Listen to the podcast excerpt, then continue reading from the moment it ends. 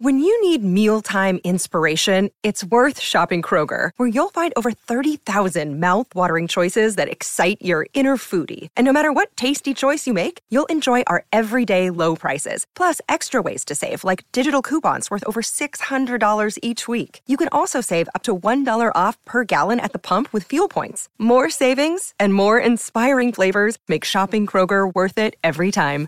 Kroger, fresh for everyone. Fuel restrictions apply.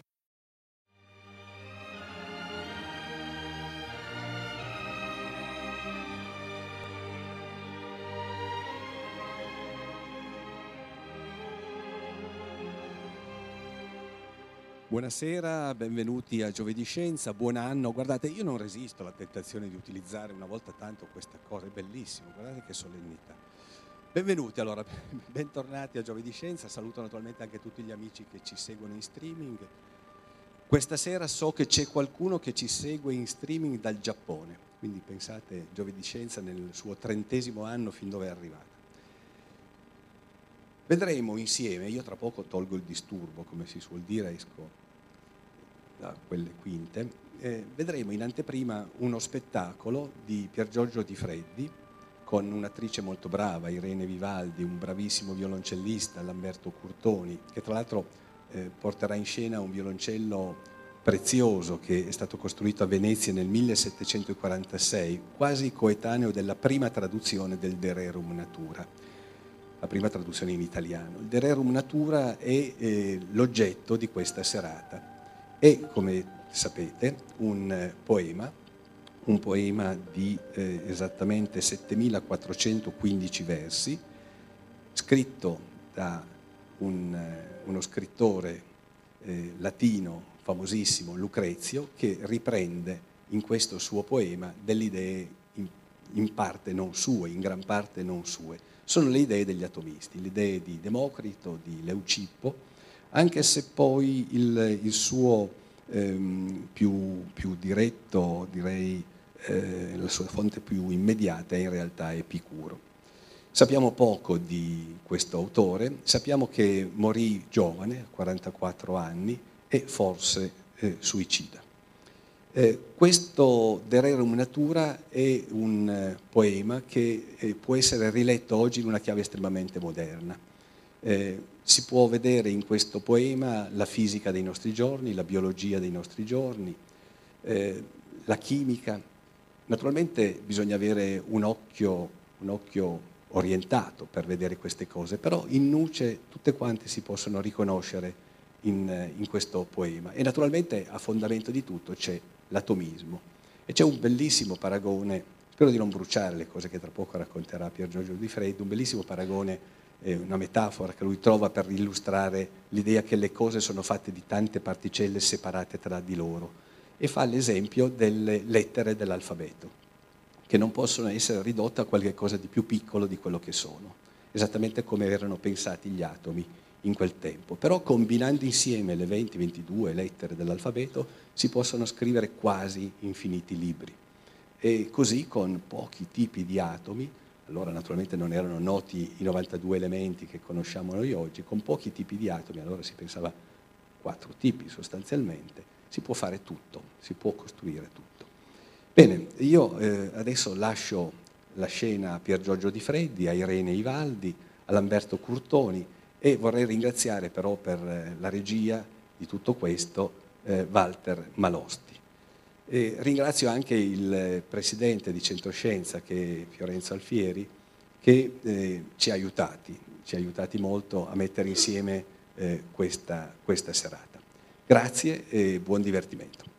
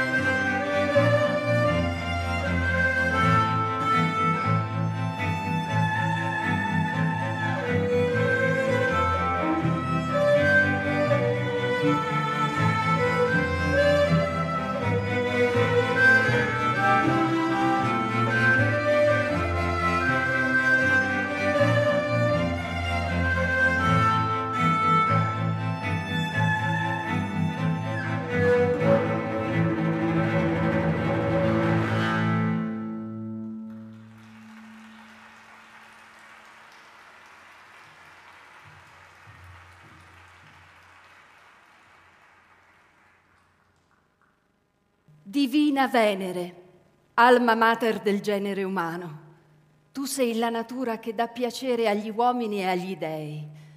Tu sei colei che sotto i cieli dei pianeti e delle stelle pervadi i mari solcati dai naviganti e le terre ricolme di frutti. Tu sei l'origine delle specie che vedono la luce del sole. Al tuo sorgere come stella del mattino si calmano i venti, si dissipano le nubi, si schiudono i fiori, sorride il mare, si diffonde la luce nel cielo placato. Al tuo sopraggiungere come primavera soffiano venti tiepidi, tornano uccelli festosi e la tua forza travolge i cuori.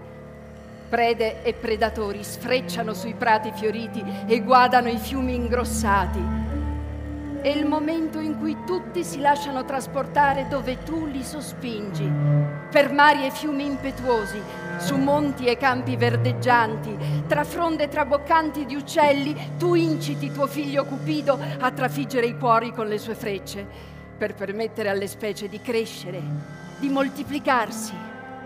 Sei tu a governare la natura delle cose. Senza di te nulla viene alla luce del giorno e nulla accade. È per questo che ti voglio al mio fianco mentre mi accingo a scrivere sulla natura delle cose. Aiutami a trovare parole che attirino e ispirino, ora e sempre.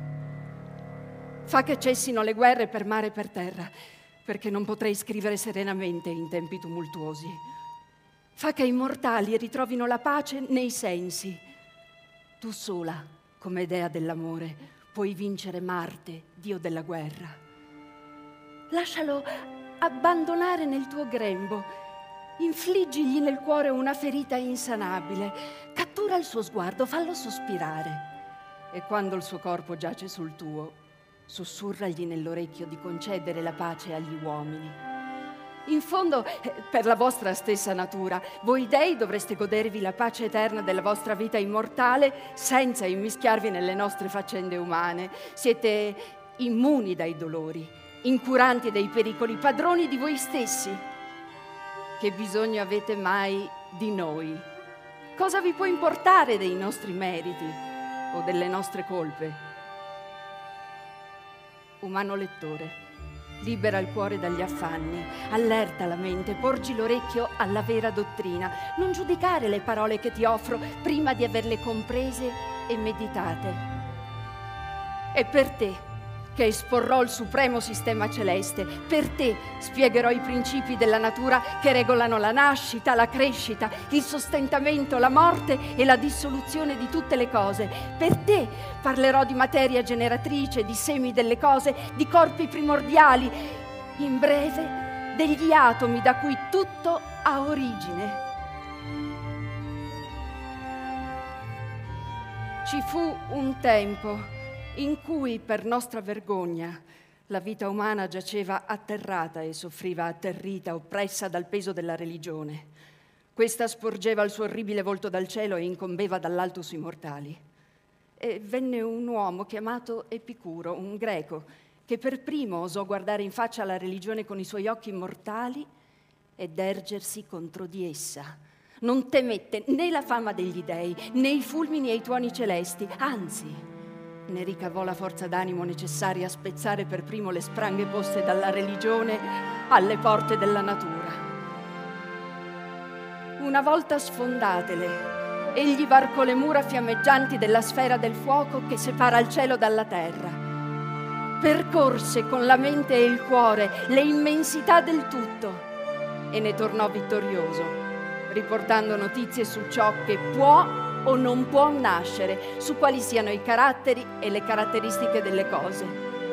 Con la sua vittoria egli ha sottomesso la religione ai nostri piedi e ci ha elevati al rango del cielo. Le mie parole potrebbero farti temere, o oh lettore, che leggendomi verrai iniziato a un'empia dottrina e instradato su un percorso scellerato. Ma in realtà è stata proprio la religione a provocare spesso azioni empie e scellerate.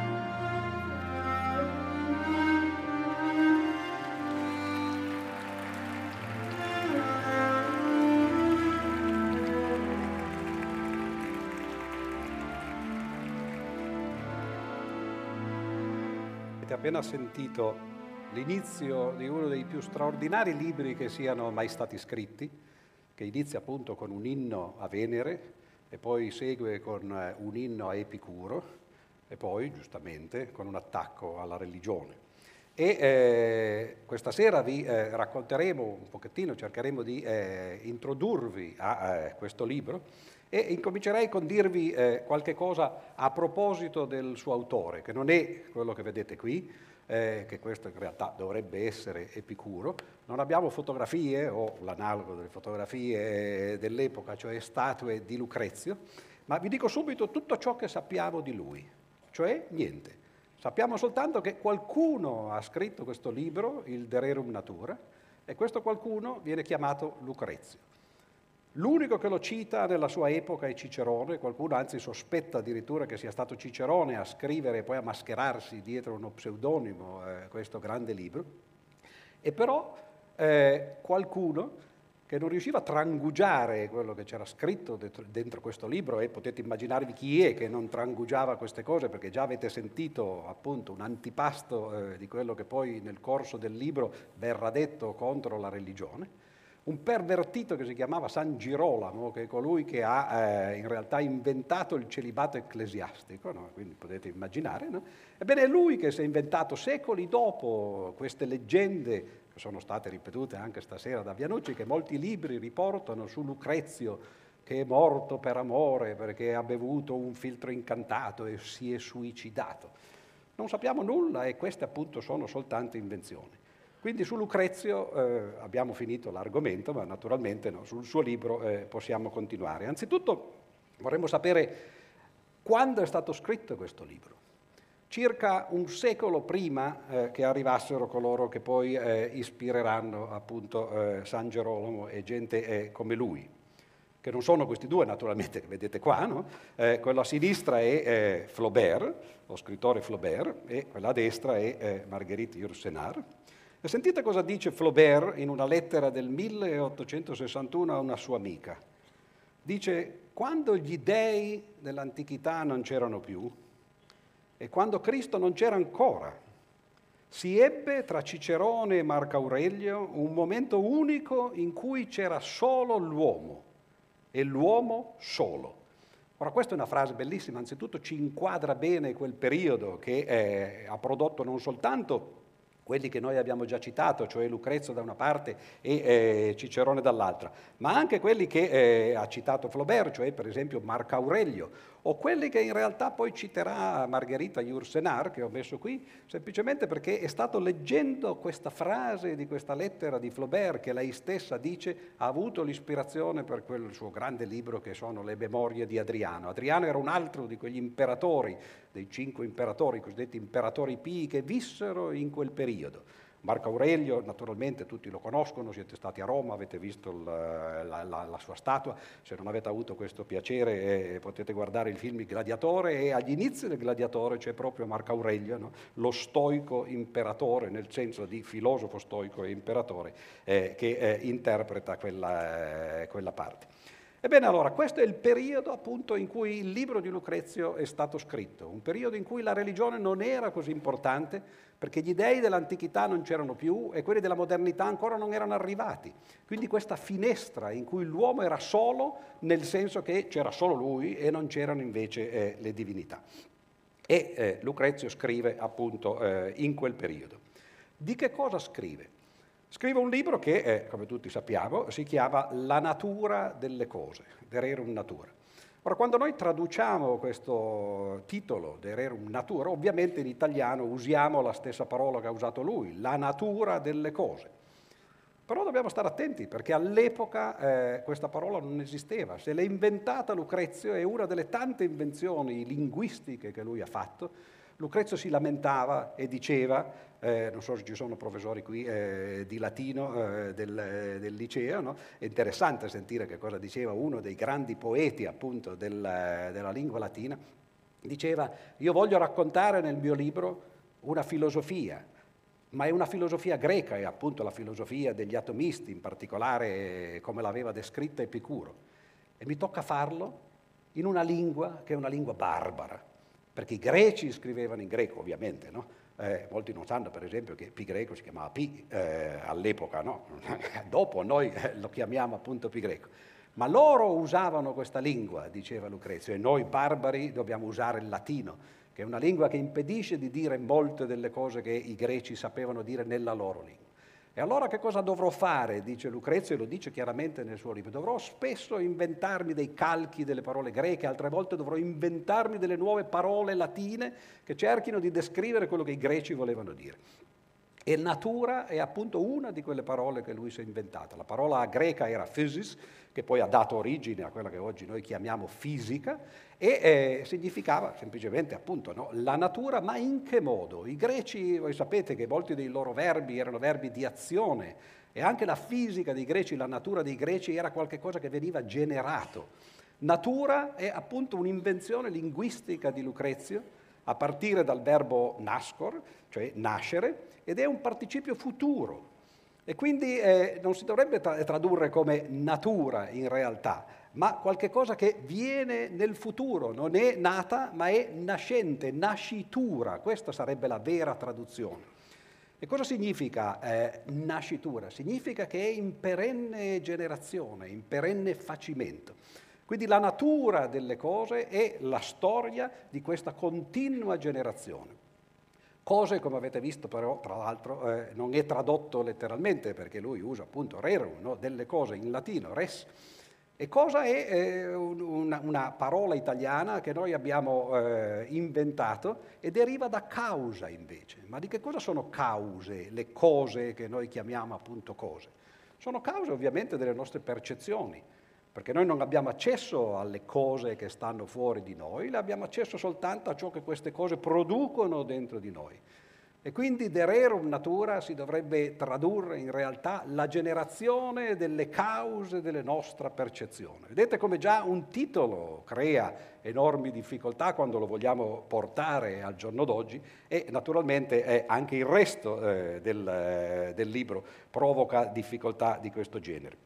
Perché?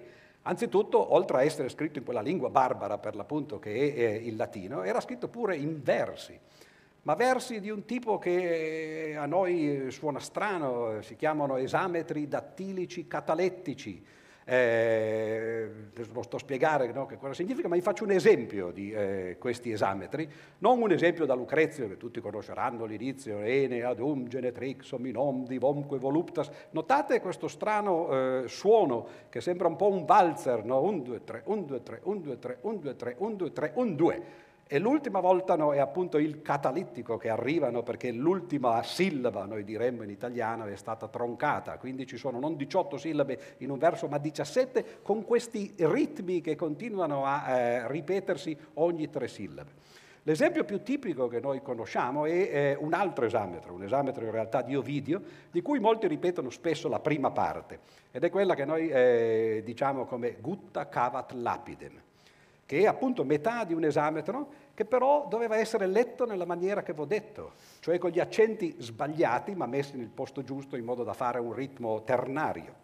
E l'esametro completo era gutta cavat lapidem consumitur anulus usu, che tradotto significa la goccia scava la roccia, e eh, l'uso consuma l'anello e non, come mi ha detto una volta un professore di scienze, che ovviamente non doveva conoscere il latino, l'uso consuma l'ano, quello è eh, un altro eh, argomento. E eh, ecco qui, qui vedete naturalmente degli esempi di come effettivamente sia vero che eh, la goccia eh, scava la roccia. E che cosa c'è di strano in questo libro? Perché oggi noi ancora vogliamo leggerlo? Ci sono tantissimi motivi e soprattutto nella terza parte, eh, qui a Giovedì Scienza ovviamente, batteremo eh, sui motivi scientifici, perché eh, Lucrezio è un grande anticipatore, lui e coloro che l'hanno ispirato, di eh, argomenti scientifici. Ma eh, c'è una lingua, che è una lingua molto nuova, e eh, sentite questo brano, Lucrezio sta parlando, in questo libro tra l'altro si parla di tutto, perché la natura delle cose significa soltanto raccontare l'intero mondo, non tutto ciò che c'è. E ad un certo punto lui parla dei sogni. E parlando dei sogni dice, sentite, sognando, l'avvocato continua a far cause per i clienti, il militare ad attaccare i nemici, il marinaio a combattere coi venti. Io invece sogno di indagare la natura delle cose di comprenderla e di spiegarla in un libro intitolato La natura delle cose. Ora, queste, questi giochi linguistici, diciamo, in cui ci sono autoriferimenti, tra l'altro Lucrezio si rivolge direttamente al lettore, ma qui addirittura parla dentro il libro del libro che sta scrivendo. Sono giochi che eh, oggi noi conosciamo perché per esempio Calvino li ha usati, chi di voi ha letto Se una notte d'inverno un viaggiatore si ricorderà che l'inizio di quel libro era proprio Stai per incominciare l'ultimo libro di Italo Calvino, Se una notte d'inverno un viaggiatore e finisce esattamente nello stesso modo. Ebbene questi trucchi già c'erano in Lucrezio. E Calvino che cosa ha fatto? Beh, ovviamente in parte li ha copiati, ma Calvino era un grande amante di Lucrezio. Se voi leggete per esempio perché, scrivere, perché leggere i classici, oppure, che è una raccolta di suoi articoli sui classici, oppure se leggete le incompiute lezioni americane, vedrete quante citazioni ci sono appunto di eh, Lucrezio. Questo genere di autoriferimenti è una cosa che poi i pittori, gli scrittori, gli artisti hanno usato in vari modi. Questo per esempio è un dipinto di Giotto, è un trittico, si chiama il trittico Stefaneschi, e se voi guardate nella parte centrale, dove c'è quel signore con questo mantello rosso, in basso a sinistra c'è un signore vestito di bianco che sta offrendogli qualche cosa. E questo signore, eccolo qua, visto con lo zoom, che cosa sta offrendo? Sta offrendo un trittico che è esattamente una copia di quello che eh, abbiamo visto prima eh, nella, eh, nella diapositiva grande. E questo è un tipico esempio di autoriferimento all'interno dell'arte e ce ne sono naturalmente moltissimi esempi, ma questa sera andiamo eh, in un'altra direzione. Cosa c'è dentro questo libro eh, di Lucrezio? Come si potrebbe in una frase soltanto, in uno slogan, dire che cosa cerca di fare eh, Lucrezio? Beh, in realtà eh, Lucrezio è quello che oggi noi chiameremmo un materialista ateo. La sua visione del mondo è appunto materialistica, nel senso che eh, ci sono soltanto le cose che eh, appartengono alla natura e tutto il resto, la cosiddetta metafisica, non esiste, ma poi in più c'è l'ateismo. O meglio, eh, forse oggi noi dovremmo chiamare eh, questa sua posizione anticlericalismo, perché Lucrezio non era un ateo, l'avete sentito agli inizi, quando Irene ha letto le prime pagine, le, le, le prime parole di questo libro, cioè l'inno a Venere. Lui si rivolge a Venere, quindi in un certo senso non poteva a pensare che gli dei esistessero. E durante il libro, nel corso del libro, lo dice più volte, dice sì, gli dei ci sono, ma se ne stanno a casa loro, non si interessano di cosa facciamo noi e se anche noi vogliamo chiedere a loro qualche cosa, qualche grazia, pregare, eccetera, non ci stanno a sentire. E quindi è quello che oggi forse appunto eh, si potrebbe chiamare un deismo anticlericale, si crede nell'esistenza astratta degli dei, ma gli dei sono un'altra cosa da cosa siamo noi e soprattutto però non ci piacciono i preti, dice Lucrezio naturalmente, no? E infatti eh, l'ultimo brano che avete sentito poco fa, era un attacco alla religione che poi continua e fa vedere eh, anche nel corso del libro quanti mali ha fatto eh, la religione. Ma come eh, si può eh, rappresentare la posizione non soltanto di eh, Lucrezio ma di Epicuro a questo eh, proposito? Vi leggo un brevissimo brano che è tratto non dal De Rerum Natura ma da un romanzo di Anatole France che si intitola Gli dei hanno sete perché in realtà condensa molto bene l'argomento fondamentale per cui cui eh, gli epicurei non credevano poi che gli dei avessero qualche cosa a che fare con eh, il nostro mondo. Il protagonista di questo romanzo è uno che gira sempre col Dererum Natura sotto il braccio, quindi vedete no, che poi eh, l'onda lunga di Lucrezio arriva eh, molto avanti, il romanzo degli inizi del Novecento, e l'argomento di, eh, degli epicurei è il seguente. È un argomento di struttura matematica, quindi eh, qui a Giove di Scienza potete in particolare apprezzarlo. L'argomento è questo, o Dio vuole impedire il male e non può, o può e non vuole, o non può e non vuole, o vuole e può, ci sono tutte e quattro le possibilità di volere e potere. E adesso l'argomento, se vuole impedire il male e non può, è impotente, se può e non vuole, è perverso, se non può e non vuole, è sia impotente che perverso ma se vuole e può, perché mai non lo fa? E in realtà, no, ecco eh, l'esempio no, che abbiamo dato nella nostra diapositiva, questo è il mondo come lo rappresenta un artista moderno, ovviamente Pollock, un gran pasticcio, un grande caos, in cui ci sono eh, ovviamente molte cose che non funzionano e il problema dell'esistenza del male nel mondo, la cosiddetta teodicea, è proprio quello che gli epicurei in realtà proponevano già eh, nell'antichità. Abbiamo sentito sempre nella prima eh, lettura, anche un inno a Epicuro. Naturalmente Lucrezio vede Epicuro come se fosse una, una, una nuova divinità. Questo non è il piede di Epicuro, ma è un piede altrettanto santo da baciare nello stesso modo, è il piede di Newton, come vedete, nella statua che sta al Trinity College. E cosa c'è scritto sotto questa statua? Qui genus humanum ingenio superavit, che ha superato nell'ingegno il genere umano. Ebbene, questa frase in realtà è un verso di Lucrezio, che eh, Lucrezio attribuisce ovviamente a Epicuro, e che però i seguaci di Newton poi attribuirono a Newton stesso, perché nel Settecento, ormai quando il libro era stato eh, ritrovato, e eh, naturalmente l'analogo di Epicuro fu considerato appunto Newton, in particolare da Halley, che era il, il famoso scopritore della cometa che porta il suo nome, e che eh, scrisse poi questa prefazione, questa ode eh, a Newton, usando eh, alcuni dei versi e soprattutto la struttura delle opere di Lucrezio. Che cosa successe al libro di Lucrezio quando uscì, duemila anni fa? Beh, anzitutto i poeti latini se ne innamorarono subito. Qui ne vedete due, che sono da una parte Virgilio e dall'altra parte Ovidio. Virgilio eh, amava talmente tanto Lucrezio che eh, copiò molti dei versi e, e, li mise nelle sue opere senza dir nulla, come spesso si fa eh, nelle scuole, anche nelle scuole dei poeti naturalmente. Ovidio invece fu in qualche modo più aperto, no? più eh, corretto e eh, incominciò a tessere le lodi di eh, Lucrezio, perché la lingua di Lucrezio era una cosa meravigliosa proprio per gli intenditori, per coloro che erano poeti latini. E poi che successe? Poi successe che quella finestra di cui parlava Flaubert ad un certo punto si chiuse perché gli dei della, dell'antichità erano morti, ma arrivarono quelli della modernità. E naturalmente un poeta, un poeta e un poema che erano materialisti e atei non potevano piacere ai seguaci della nuova religione. Solo che piacevano le parole che Lucrezio diceva. E allora agli inizi, nei primi secoli della nostra era, quello che fecero eh, i, i, i primi cristiani fu di prendere gli inni a, eh, a Epicuro e di farli diventare semplicemente inni o preghiere a Gesù Cristo. E si prese l'inno a Venere che inizia il poema e lo si fece diventare una preghiera alla Madonna.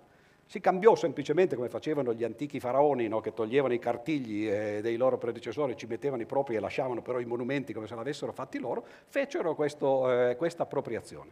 Poi però il libro era comunque no, troppo indigesto. E allora alla fine era, era molto facile a quell'epoca eh, evitare che il libro circolasse. Non c'erano ovviamente gli editori, non c'erano i giornali, non c'erano i media, la cosa più semplice era non ricopiarlo. E in effetti si smise di ricopiare il libro di Lucrezio e il libro piano piano andò perduto.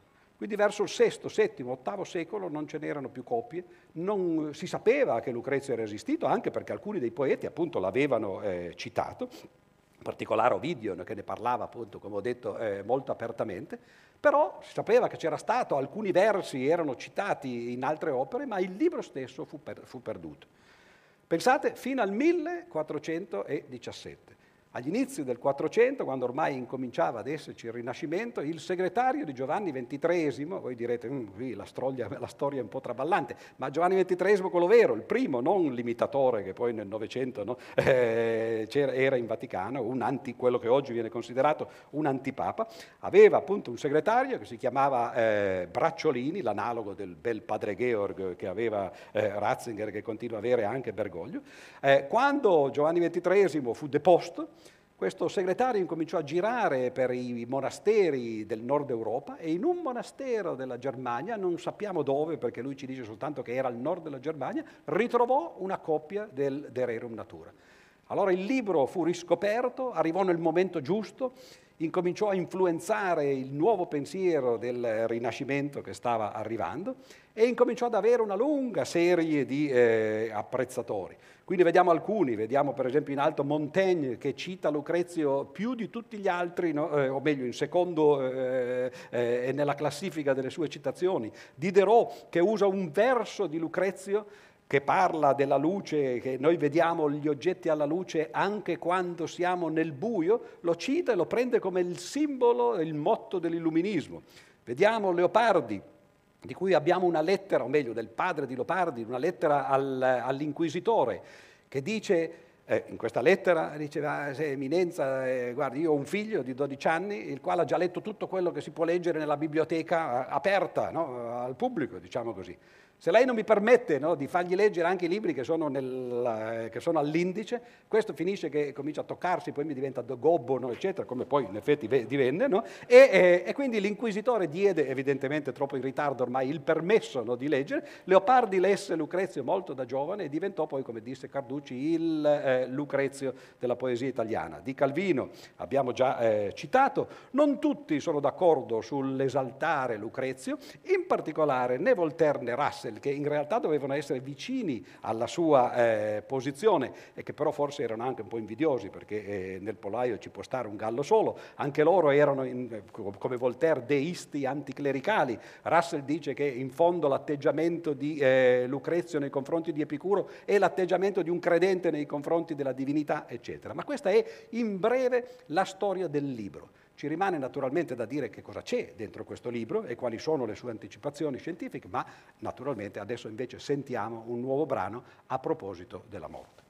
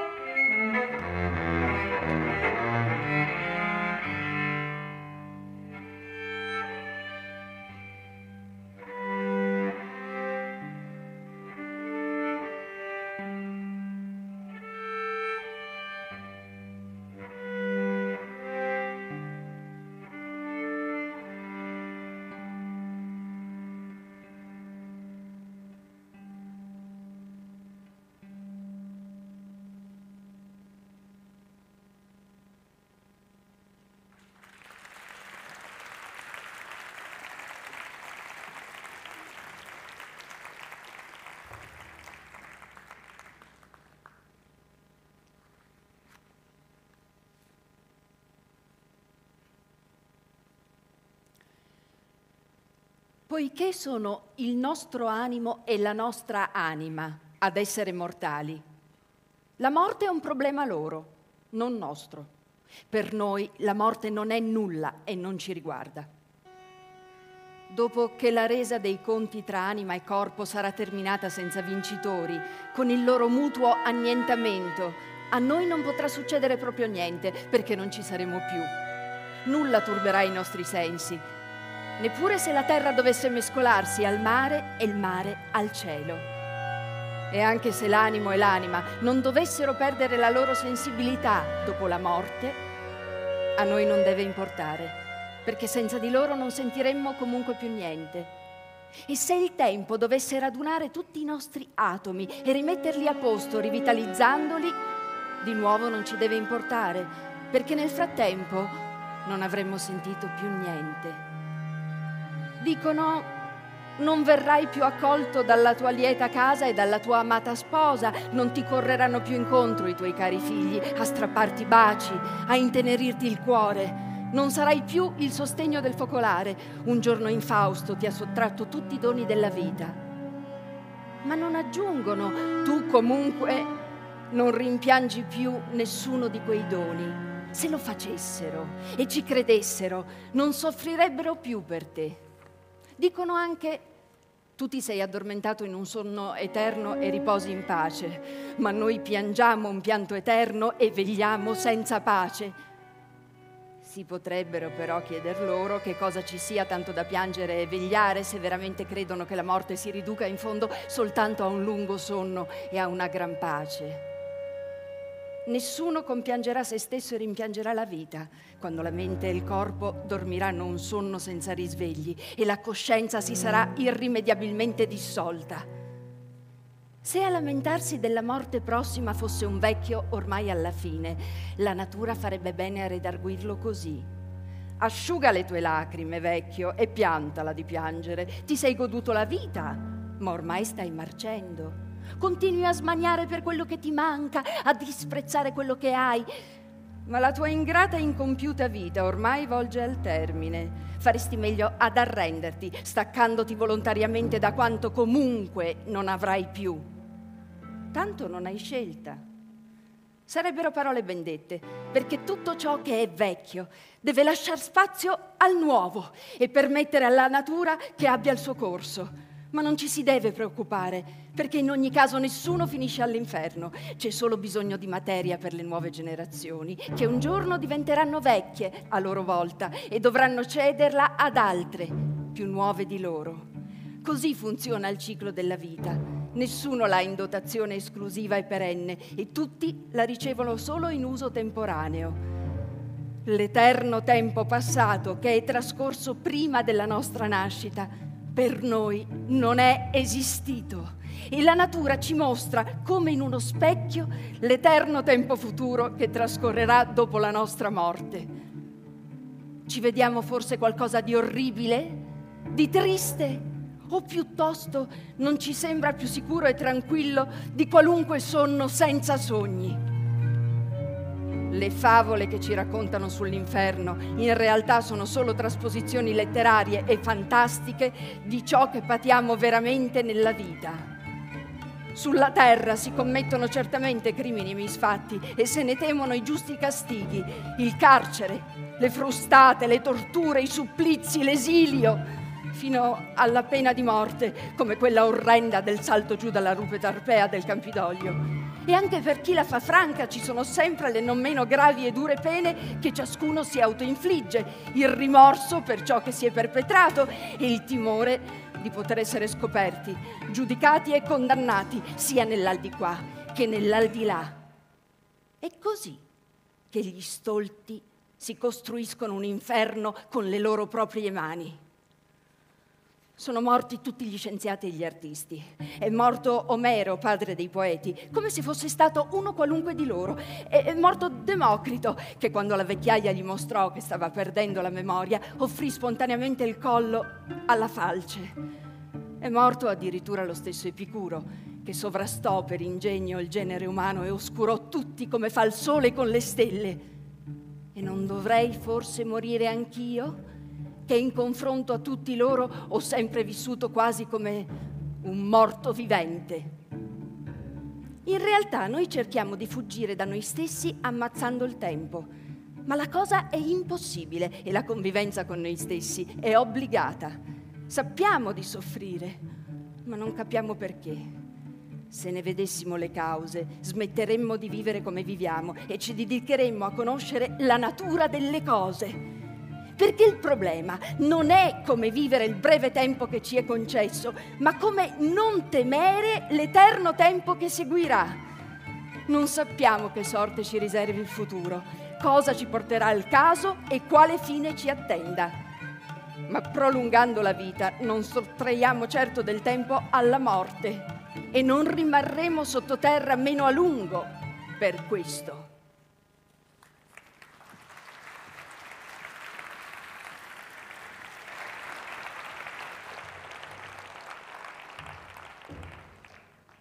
Dopo queste allegre parole che eh, vengono dal libro terzo eh, del De Rerum Natura che eh, Federico il Grande diceva che eh, leggeva quando appunto eh, aveva eh, problemi, diciamo così, metafisici. E questo della paura della morte è soltanto un esempio di come Lucrezio decostruisce in realtà tutti i concetti metafisici. Ma che cosa c'è dentro questo libro? Qual è il contenuto del De Rerum Natura? ci sono sei libri che vengono a coppie, cioè quindi i primi due parlano del microcosmo, i secondi due, il terzo e il quarto, parlano dell'uomo e, e gli ultimi due, il, quarto, il, quinto, il quinto e il sesto, parlano del macrocosmo.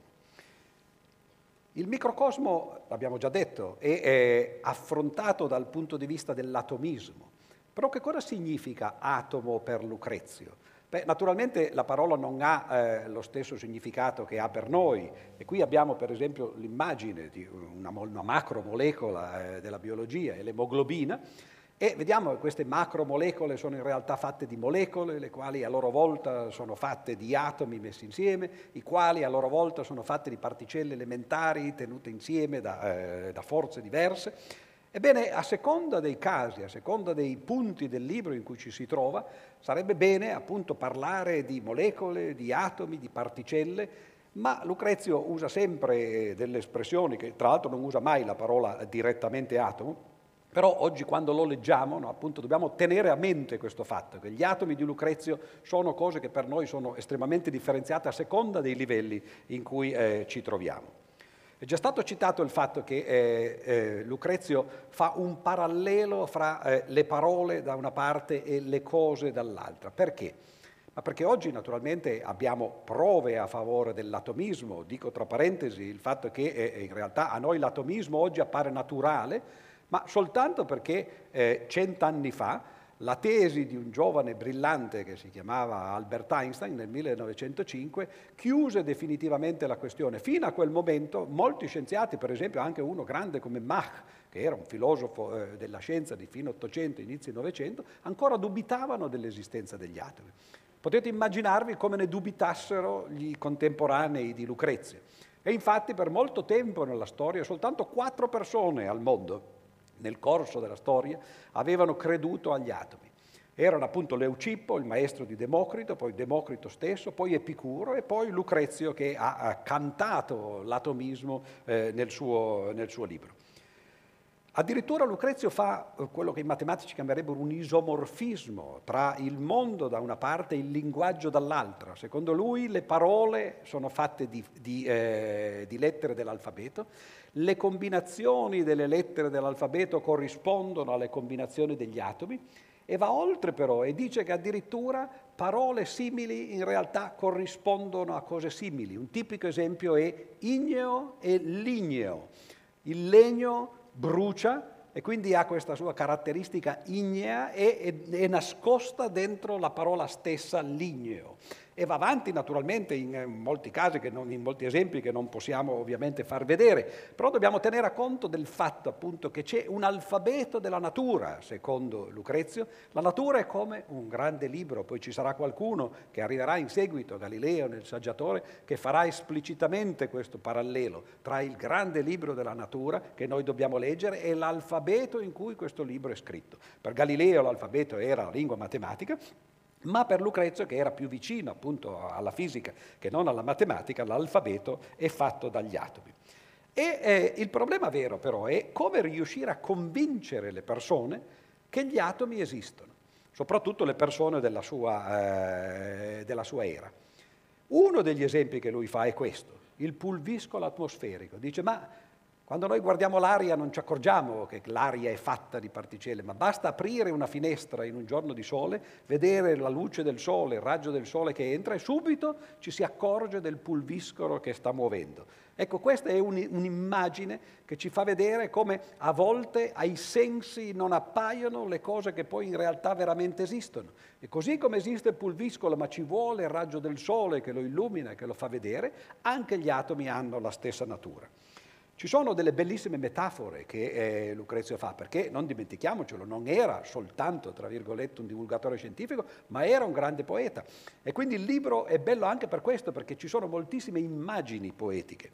Questa è una eh, di quelle, per esempio. Dice, quando noi guardiamo da una parte di una valle eh, un gregge sul, eh, sull'altra parte della valle, sull'altro versante, vediamo soltanto una macchia bianca questa macchia si sposta e noi crediamo che sia una macchia macroscopica. Ma se scendiamo e risaliamo e andiamo a vedere che cosa effettivamente c'è, vediamo che questa macchia è fatta di pecore. Le pecore per la macchia sono l'analogo degli atomi per i corpi microscopici. E fa altri esempi, eh, naturalmente. Per esempio i militari, dice quando si va eh, alla, alla, piazza d'armi, al campo di Marte, e si vedono i militari che stanno facendo le loro manovre, si vede soltanto qualcosa di indistinto, è soltanto mettendoci vicini che ci si accorge che questo grande esercito in realtà è composto di componenti che sono i soldati. E allora ecco le pecore, i soldati, le particelle del pulviscolo atmosferico sono gli analoghi, le, le metafore che Lucrezio usa per farci capire che ci potrebbe essere appunto eh, una natura atomica sottostante al mondo eh, macroscopico. Ma il nostro mondo è quello che, appunto, il mondo macroscopico è quello che interessa veramente all'uomo.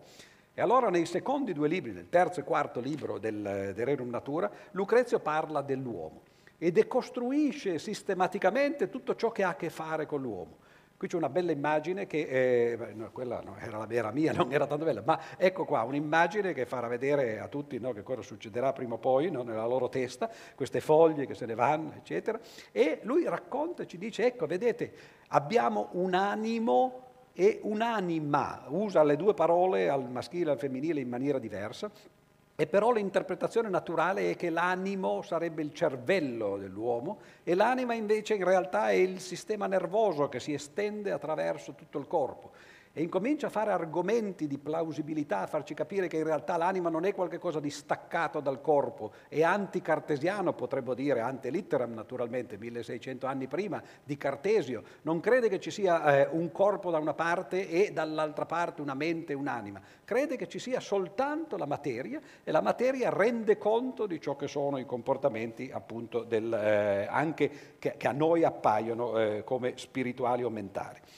E eh, fa esempi, per esempio, dice, ma quanto è grande, eh, sono, a, a, che, a, che, distanza si trovano i componenti del, della nostra anima, del nostro sistema nervoso? Fa l'esempio delle ragnatele. Dice, beh, in realtà no, le ragnatele sono così piccole, però noi riusciamo a sentirle. No? E allora questo vuol dire che gli atomi devono essere più vicini delle componenti delle, delle ragnatele. E fa esempi di questo genere che sono poi quelli, per esempio, che Calvino riprende nelle sue lezioni americane, citando proprio espressamente questo questo eh, delle, delle ragnatele, ma anche altri, delle conchiglie per esempio, e così via. E poi soprattutto arriva ad un certo punto, negli ultimi due libri, a parlare del macrocosmo, cioè di tutto ciò che ci sovrasta, ciò che ha a che fare con la Terra, ma anche con i fenomeni eh, terrestri, i fenomeni geologici, ad esempio, i fenomeni meteorologici. Sentite un piccolo brano eh, che ha eh, a che fare con eh, questo quadro.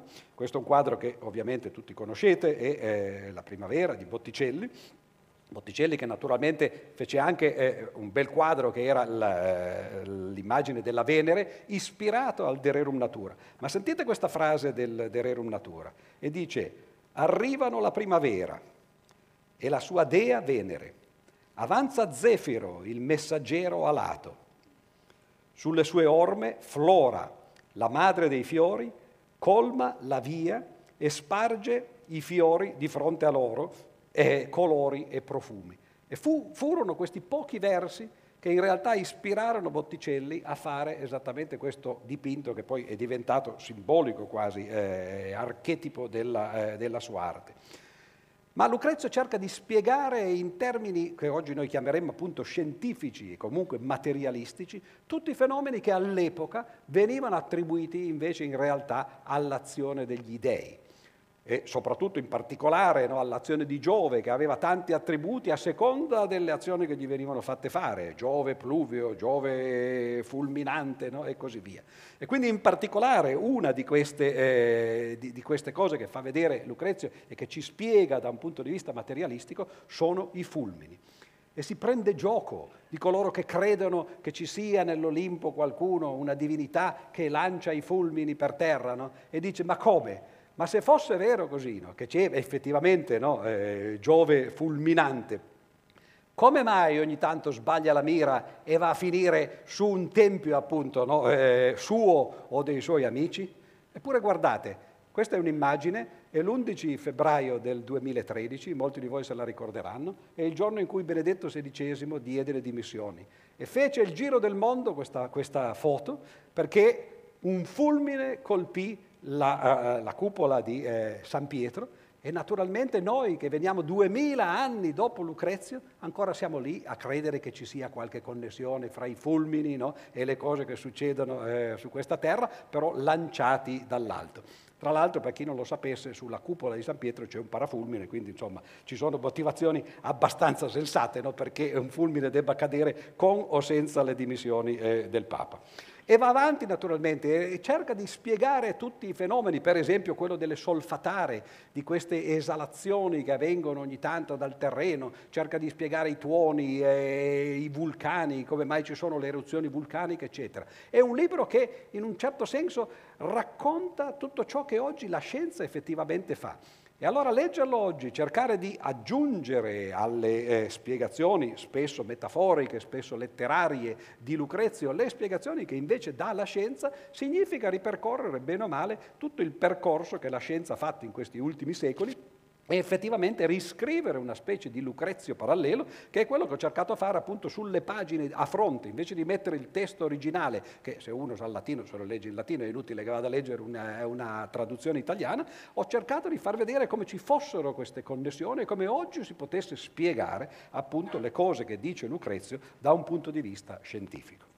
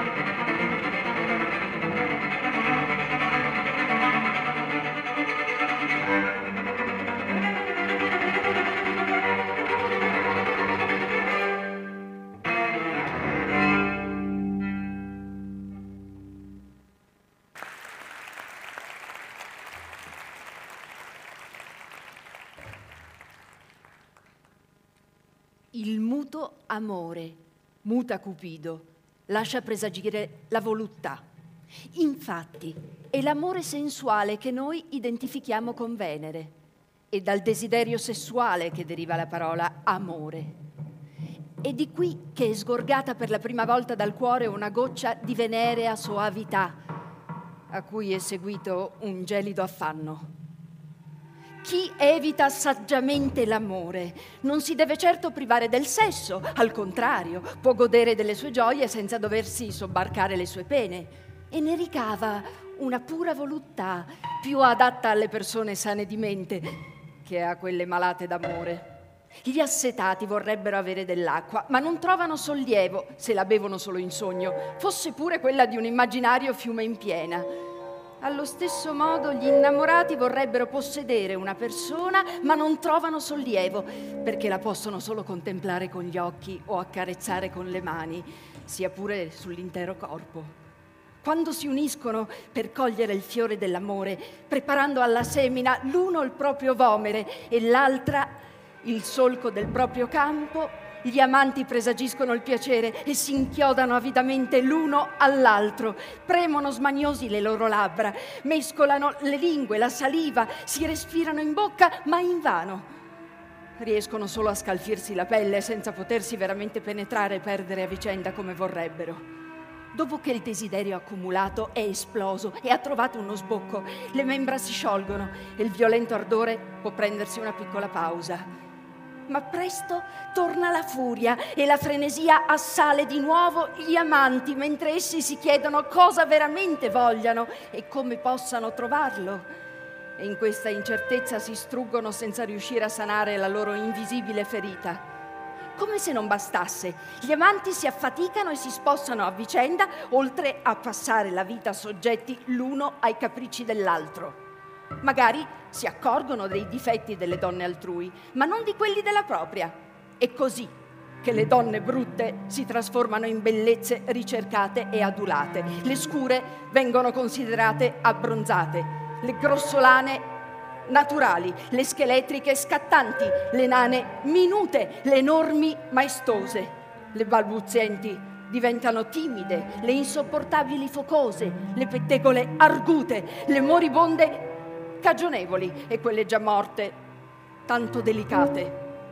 Quelle con gli occhi storti hanno lo strabismo di Venere, se posseggono attributi giganteschi sono delle giunoni, così via all'infinito.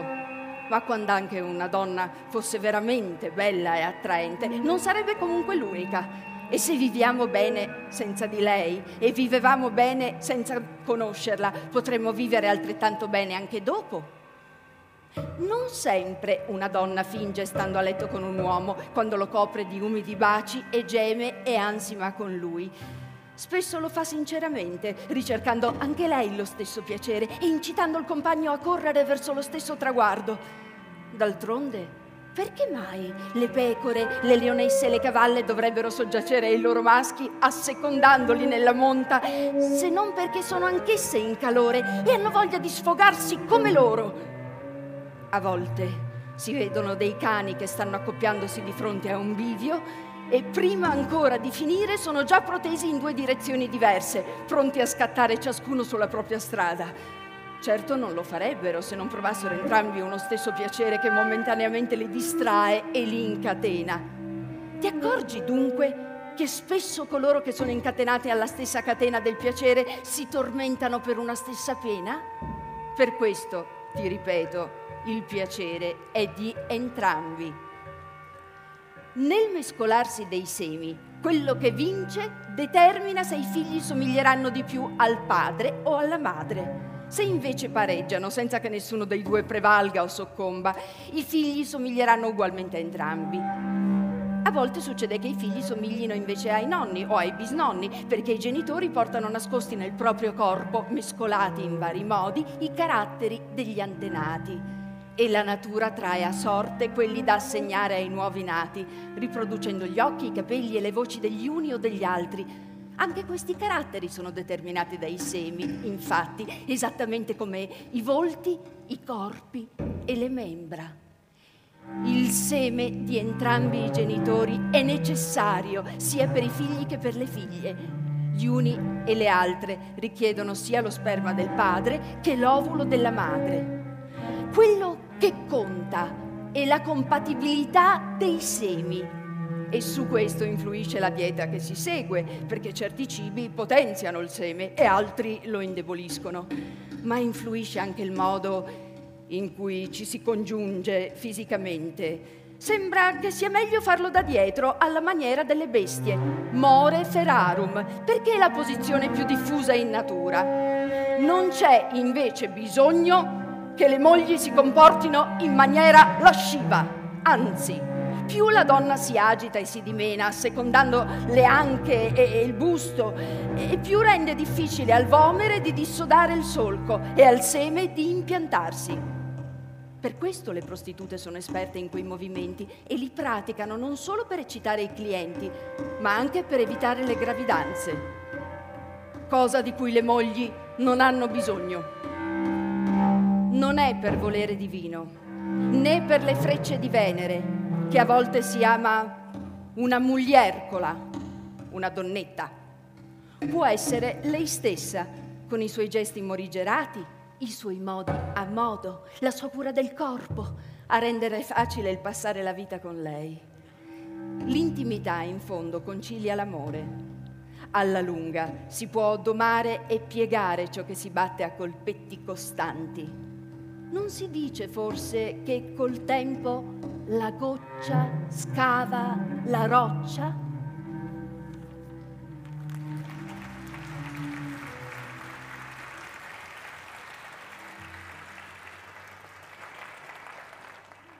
come avete sentito era un gran romanticone, ma eh, questo succede quando naturalmente si ha un approccio materialistico alle cose. E proprio questo brano, brani come questo, che hanno poi portato San Girolamo, il quale invece se ne intendeva di queste cose, no? a pensare che allora uno che la pensa così no? eh, si deve sparare un colpo o bere eh, una pozione. Ma in quest'ultima eh, parte, in questa terza eh, sezione, Volevo brevemente farvi vedere alcune delle anticipazioni scientifiche che eh, Lucrezia ha fatto. Naturalmente eh, non posso fare dettagli, ma almeno farvi vedere eh, un'idea. La prima ovviamente è, è, quella che ha a che fare col vuoto. Abbiamo detto che l'esistenza degli atomi in realtà porta con sé l'esistenza del vuoto. Perché se uno pensa che le cose siano costruite come dei mattoni, beh, fra un mattone e l'altro ovviamente non c'è nulla no? e quindi c'è il vuoto.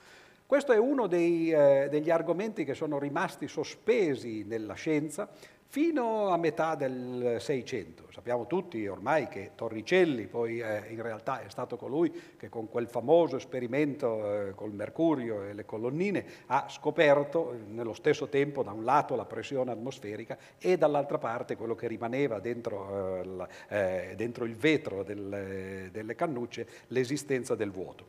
Ma naturalmente poi eh, nel Novecento l'esperimento di Rutherford che bombardando con delle particelle alfa gli atomi atomi si accorse che la maggior parte delle volte queste particelle passavano attraverso gli atomi e solo ogni tanto invece venivano rimbalzati, fu la dimostrazione poi sperimentale del fatto che effettivamente al mondo, nella materia, quasi tutto è vuoto, perché all'interno degli atomi c'è soltanto una parte concentrata nel nucleo e poi gli elettroni svolazzano molto lontani, ma tutto il resto è effettivamente vuoto.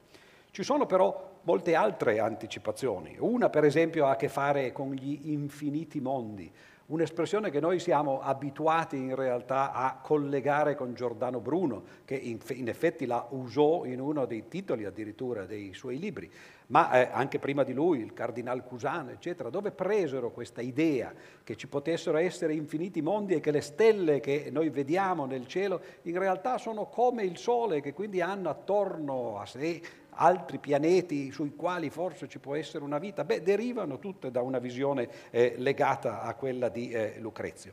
Ma ci sono cose ancora più eh, straordinarie. Per esempio, in un brano eh, di, del De Rerum Natura, Lucrezio ci dice che le cose, quando cadono nel vuoto, in realtà cadono tutte con la stessa velocità. Ora questo è qualcosa che noi credevamo avesse introdotto in realtà Galileo col suo famoso esperimento eh, dalla torre di Pisa, che ovviamente non può funzionare perché non è nel vuoto e quindi sta nell'atmosfera, ma quasi può dimostrare quello che Lucrezio aveva intuito.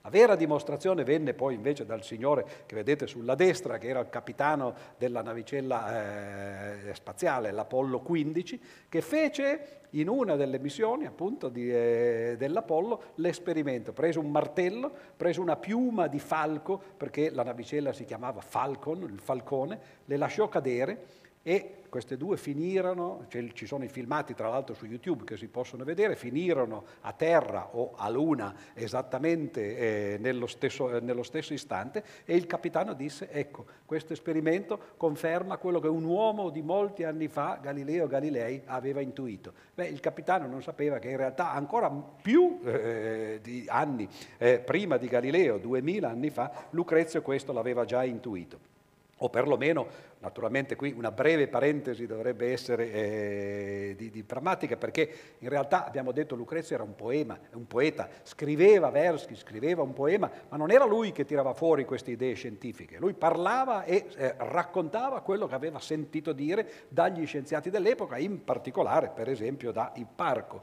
il quale si pensa fu il primo a capire quello che eh, Lucrezio dice in un altro brano della, eh, della sua opera, che dice è vero che tutti i corpi nel vuoto cadono con la stessa velocità, ma questa velocità non è costante, cambia, aumenta col passare del tempo, c'è un'accelerazione di gravità, diremmo oggi.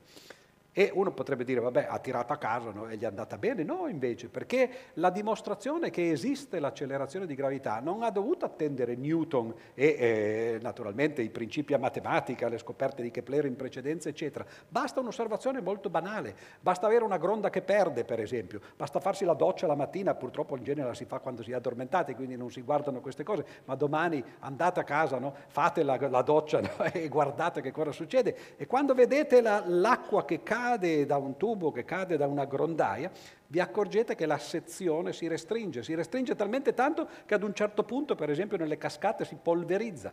E questo che cosa vuol dire? Beh, se l'acqua è arrivata e continua ad essere sempre la stessa, cioè se la portata è la stessa, quando si restringe la sezione deve aumentare la velocità e dunque ci deve essere un'accelerazione. È un argomento molto semplice, molto intuitivo, che però appunto i greci avevano già fatto e avevano capito che c'era un'accelerazione di gravità. Questa è un'immagine che abbiamo già visto prima, perché era la famosa metafora del pulviscolo atmosferico, ma Lucrezio qui ci dà una spiegazione del pulviscolo atmosferico che è straordinaria, perché dice attenzione, non crediate che le particelle che voi vedete con gli occhi nel pulviscolo atmosferico siano gli atomi. Non sono atomi perché li stiamo vedendo, gli atomi sono microscopici, sono oltre la sensibilità dei nostri sensi. E allora come mai si muovono? E lui dice, si muovono perché sono grandi, ma sono continuamente colpiti da piccole particelle che li fanno muovere. Cioè, in altre parole, ha trovato la spiegazione che eh, agli inizi del Novecento, sempre quello studente che quell'anno lì era molto indaffarato, 1905, cioè Albert Einstein, diede di quello che viene chiamato il moto browniano, un moto che fu scoperto agli inizi dell'Ottocento da un signore che si chiama Brown, per questo si chiama moto browniano, che guardando col microscopio aveva visto che del polline in sospensione in un liquido si muoveva. Agli inizi credette a quello che credevano coloro che pensano che i fulmini vengano tirati giù da Giove, cioè che ci fosse la vita dentro i pollini, che tutta la materia fosse animata. Però era uno scienziato e disse, ma no, questa non è una spiegazione sensata, ma perché si muovono però anche le particelle inanimate? E la spiegazione di Einstein è esattamente quella di Lucrezio, perché sono molecole grandi che sono deposte sul, eh, sull'acqua, ma le molecole dell'acqua che si muovono in realtà continuano a colpirle e fanno muovere le molecole macroscopiche. La, la soluzione di Lucrezio al problema del movimento del eh, pulviscolo atmosferico è la soluzione del, eh, del movimento browniano con una piccola eh, osservazione, che non è questo il motivo per cui si muovono le, le particelle del pulviscolo. In realtà e, e, e, sono i moti convettivi dell'atmosfera che le muovono. Quindi Lucrezio dà una spiegazione corretta di un fenomeno diverso che non è quello che spiega lui e quello che spiega invece è, è sbagliato. Una delle anticipazioni più straordinarie di Lucrezio è quella sui buchi neri, perché ad un certo punto dice ci sono delle zone di materia così concentrata che non, riesce, non, non riescono nemmeno ad emettere, lo tengono dentro di sé, la luce e il calore. E questa è la definizione che fu poi data nel 1700 appunto di buchi neri, una massa gravitazionale così concentrata che impedisce la fuoriuscita anche dei fotoni e eh, dell'energia eh, luminosa. La chimica Subito dopo la prima lettura che abbiamo sentito agli inizi, quando c'era l'inno a Venere, poi l'inno a Epicuro e poi eh, l'attacco alla religione, inizia il vero De Rerum Natura e la prima frase di questo De Rerum Natura è niente si crea, tutto si, si, eh, si muta. È esattamente la, eh, in realtà la formula che poi Lavoisier prese come simbolo, come motto della chimica moderna. Qui vedete Lavoisier vicino alla sua consorte, eh, ha ancora la testa sul collo perché eh, naturalmente sapete che durante la rivoluzione francese fece eh, una brutta fine, ma l'idea fondamentale della chimica appunto no, che eh, ci sono trasformazioni, so, gli atomi si, si, si, dissolvono e si ricompongono fra loro, no? ebbene questa è esattamente l'idea che agli inizi, proprio nelle prime pagine del De Rerum Natura, Lucrezio eh, espone. Parla degli atomi e allora deve cercare di, cercare, di, di spiegare com'è possibile però che le, le, cose stiano insieme. E oggi noi usiamo eh, metafore diverse, parliamo di forze per esempio, no? forze atomiche, forze elettriche, eccetera, che tengono insieme le particelle a seconda del livello a cui eh, lo intendiamo, se le particelle dentro gli atomi oppure se gli atomi dentro le molecole e così via. E lui si inventa delle metafore, dice, beh certo, per esempio alcuni atomi hanno un uncino, e allora quando sono messe vicino ad altri li uncinano no? e vengono agganciati e non si riescono più a staccare. No? Aveva l'idea fondamentale che appunto ci fossero dei legami che tengono insieme gli atomi fra loro. E naturalmente aveva anche l'idea, non della tavola di Mendeleev, eh, bensì della classificazione di questi atomi. Dice, beh, se allora gli atomi sono quelli che costituiscono l'essenza della materia, quanti tipi di atomi ci sono? Si chiede, ce ne possono essere infiniti tipi? E lui dice no, ce n'è soltanto un numero finito. E allora bisogna fare una classificazione, ovviamente la scienza moderna l'ha fatta in una maniera diversa, più scientifica, però l'idea della classificazione, già eh, della tavola quindi di classificazione alla Mendeleev c'era. E qui vi devo leggere invece un, uh, un brano, che è un brano straordinario, perché eh, dice la seguente cosa. Ed è quasi un monito. Dunque, qui sto andando all'indietro, eccolo qua. Questo signore, molti lo conosceranno, è eh, Lamarck e come voi sapete Lamarck aveva questa eh, spiegazione ingegnosa del motivo per cui le giraffe hanno il collo lungo, perché ovviamente vogliono mangiare le, le, le, foglie che stanno più in su e quando le foglie di sotto sono già state tutte consumate, quelle che hanno il collo più lungo sono avvantaggiate, quindi conviene che a forza di tirare il collo, no, il collo si allunghi e poi questo collo lungo lo si trasmette ai propri discendenti. E allora sentiamo cosa dice Lucrezio eh, 1800 anni prima. Dice, evita attentamente di compiere l'errore di pensare che gli occhi siano stati creati perché noi possiamo vedere, i piedi e le gambe per camminare, le mani e le braccia per afferrare. Chi dice così sragiona e scambia gli effetti per le cause, perché non sono le funzioni ad aver creato gli organi, ma sono gli organi che hanno creato le funzioni.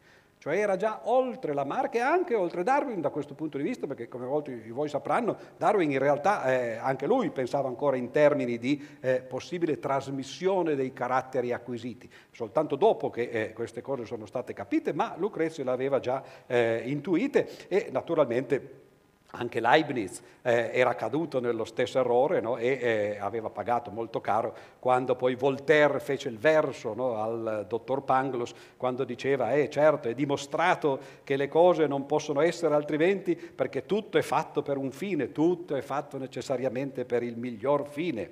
Notate che i, na- che, eh, i nani per, eh, i nasi pardon, sono fatti per portare gli occhiali e infatti abbiamo gli occhiali no? e così via. No? Questo nel, nel, Candide. E invece Lucrezio no, già è, era andato oltre. Ma ci sono cose ancora più straordinarie.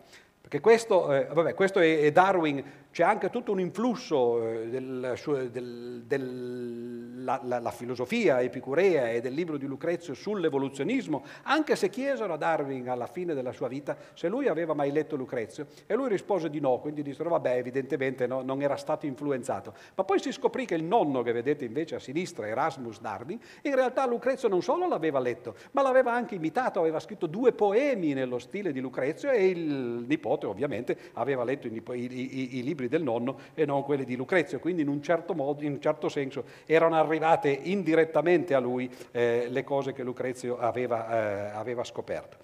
Ma ci sono cose ancora più straordinarie, questo è un brano eh, che ha a che fare con, eh, con i sogni, e lui dice il movimento, sta parlando delle immagini dei sogni, sta cercando di spiegarci come sia possibile che queste immagini ci diano l'impressione di qualcosa che si muove così realistica e dice il, mov- il movimento è solo un'illusione causata dal rapido scorrere di immagini statiche prodotte in sequenza uno dopo l'altra, ciascuna in posa leggermente diversa dalla precedente. Aveva scoperto il cinema, il fatto che le immagini una dietro l'altra, quando si muovono velocemente e sono quasi simili una all'altra, possono dare l'illusione di un movimento e in questo modo spiegava come si possono creare appunto dei sogni avendo soltanto delle immagini che si susseguono nella eh, nostra mente. C'è un brano in cui parla per esempio del, delle immagini che si fanno sui muri e dice quando vogliamo raffigurare qualcosa di molto lontano lo raffiguriamo come se fosse una, una piramide invertita con un vertice che va laggiù e quel vertice è quello che oggi noi chiamiamo il punto di fuga della prospettiva e scopriamo dai versi di Lucrezio che in realtà la prospettiva era già stata scoperta dai greci. E questa è eh, una delle riproduzioni che, eh, di, di, un dipinto che è stato perduto fatta eh, seguendo seguendo le descrizioni che sono state fatte appunto di quel dipinto eh, che, che, come vedete no, è fatta in, in prospettiva. Lucrezio spiega per esempio i sensi, il fatto che il gusto sia un, un, eh, un meccanismo a eh, chiave serratura, come lo potremmo chiamare oggi, o a maschio e femmina, in cui ci sono molecole che trovano i posti giusti in cui eh, infilarsi e, e, così via. C'è tutta una spiegazione materialistica appunto dei eh, nostri sensi. Ma poi soprattutto c'è alla fine, e siamo ormai arrivati appunto alla fine del libro, c'è la spiegazione delle malattie infettive.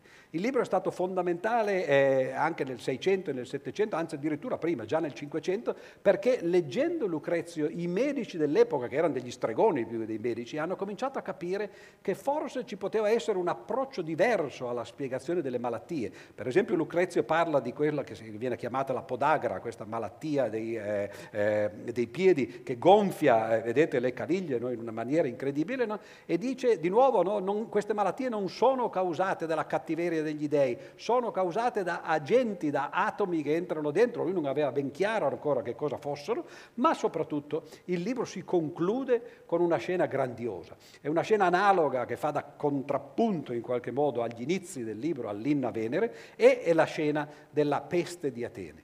Lui racconta eh, e adesso lo sentiremo appunto nell'ultima lettura di eh, questa serata, racconta che cosa succede quando c'è la peste, ma ci dice anche come la peste arriva. La peste non è il flagello di Dio, come ancora diranno per secoli e millenni invece eh, quelli che la pensano in un altro modo, è qualcosa che viene causato da un germe, oggi noi diremmo, no? da un bacillo, eccetera. E naturalmente questa è eh, il, la causa della peste, la pulce del ratto, che come vedete qui la vediamo in, eh, in controluce, ha tutto lo stomaco pieno di sangue, eccetera. Come funziona la peste? La peste funziona perché il ratto nel suo stomaco ha eh, ovviamente un bacillo, no? come, come, lo si chiama, un batterio, che, che, che, che però è in dosi non letali. Ma questa pulce incomincia a prendere questo bacillo e l'effetto di questo bacillo è quello di eh, eh, otturargli praticamente il, eh, i tratti digestivi e quindi questa continua ad inoculare, a, a, a, ad assumere sangue che poi viene poi eh, rimesso in circolo dentro il topo, ma questa volta in quantità che sono letali. E sono poi i morsi dei topi ovviamente no, che, che, tra loro diffondono la, la, la, peste e quando poi vengono naturalmente colpiti anche gli uomini o morsicati gli uomini, no, vengono eh, inoculati no, eh, questi batteri. È una, un'idea completamente nuova della medicina, molto all'avanguardia, duemila anni fa, che verso il Cinquecento, come dicevo, incominciò a circolare, soprattutto in Italia, negli ambienti italiani, un famoso medico, Nardi, eh, incominciò a descrivere la peste che ci fu eh, a Firenze a metà del Cinquecento in termini lucreziani. E fu proprio questo Nardi che tra l'altro poi eh, alla fine, in seguito, eh, in realtà divenne il maestro di un matematico, che si chiamava Marchetti, che fu poi colui che fece la prima traduzione appunto del De Rerum Natura eh, della storia che è stata citata già anche prima. E per concludere allora questa serata sentiamo adesso queste terribili parole che sono la descrizione eh, della peste di Atene e che cosa succede quando i topi e, e, e le pulci del, della peste assalgono appunto le popolazioni.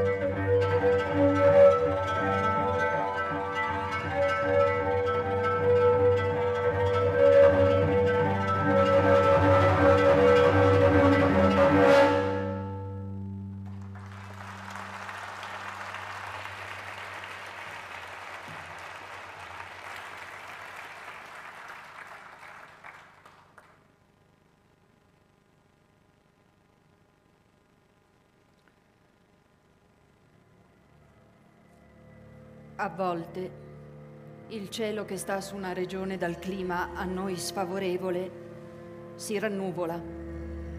L'aria nociva si raccoglie e inizia a muoversi lentamente sotto forma di nuvole o nebbie. Dovunque passa, infetta le cose e le costringe a mutare.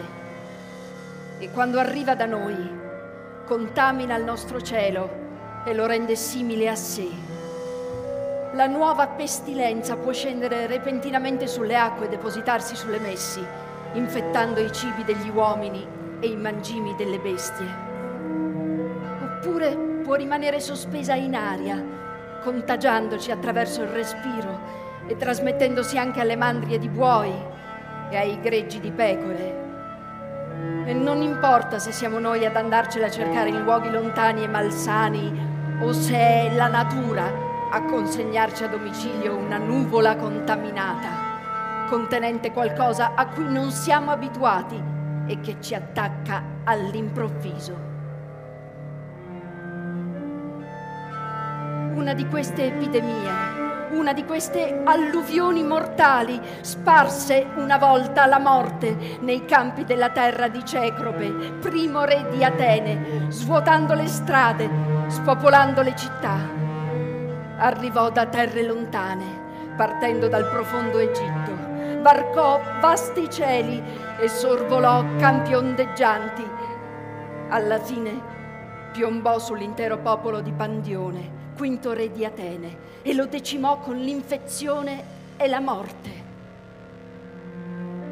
Agli appestati la testa incominciava a bruciare per la febbre, poi gli occhi si annebbiavano e si arrossavano, dalla lingua grondava il sangue e la bocca se ne anneriva, la gola si occludeva per le piaghe e la voce si affievoliva.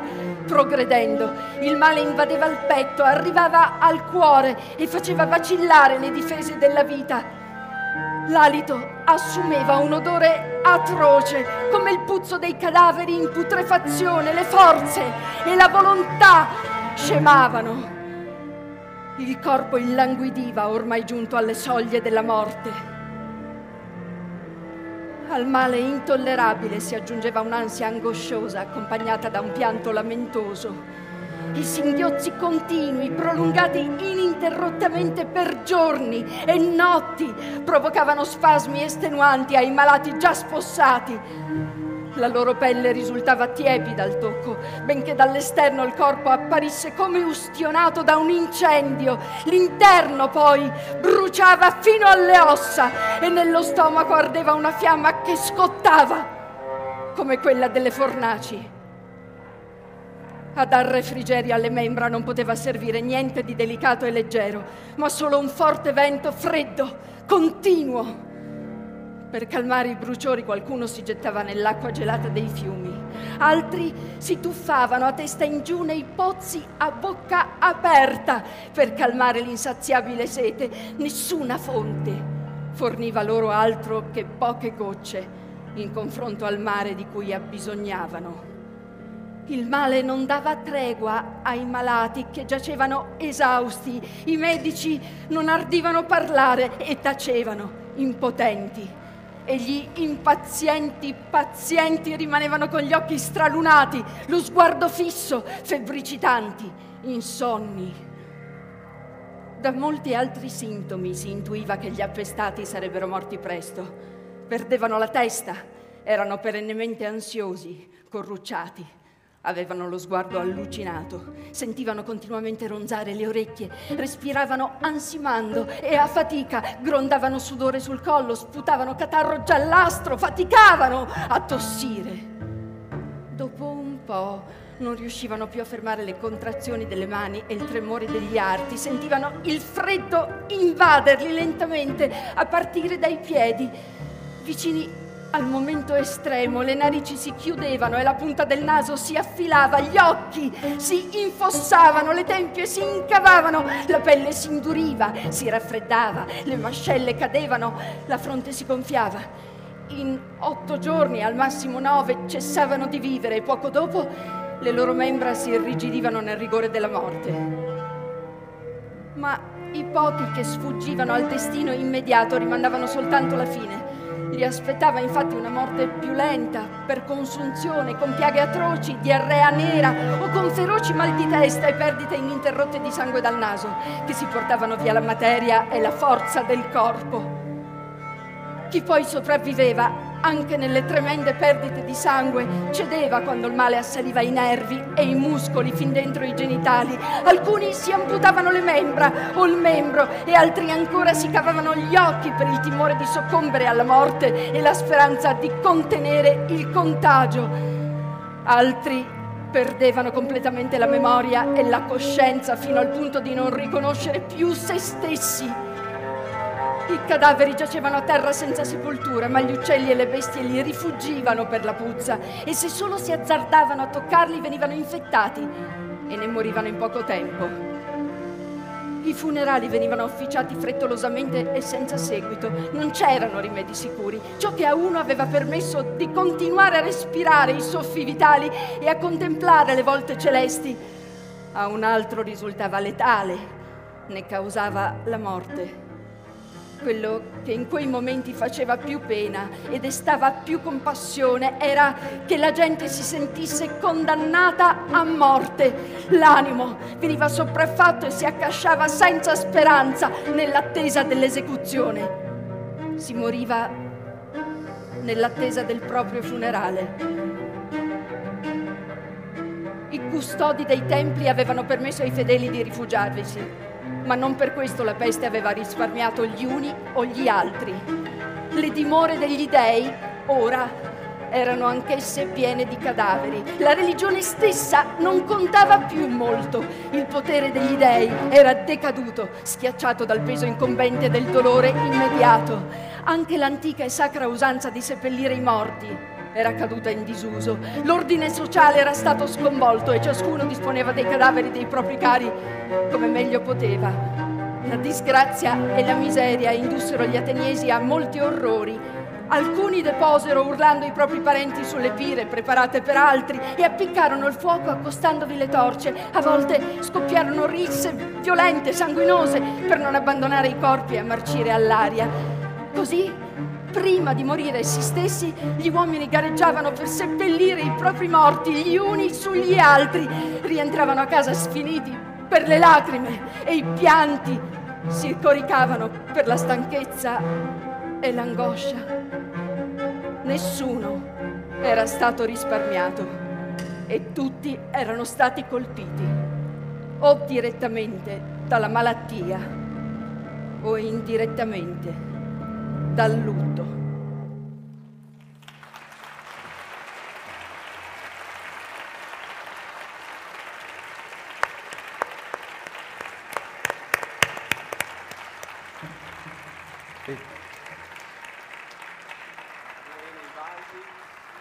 Valdi, Buonasera. Lamberto Curtoni con il suo violoncello settecentesco, coetaneo della prima traduzione di Marchetti, Pier Giorgio Di Freddi, Grazie. traduttore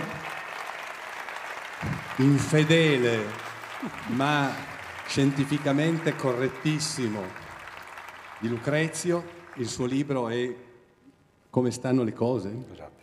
edito da Rizzoli. Ecco, allora se volete proseguire questa serata avete circa 400 pagine a vostra disposizione.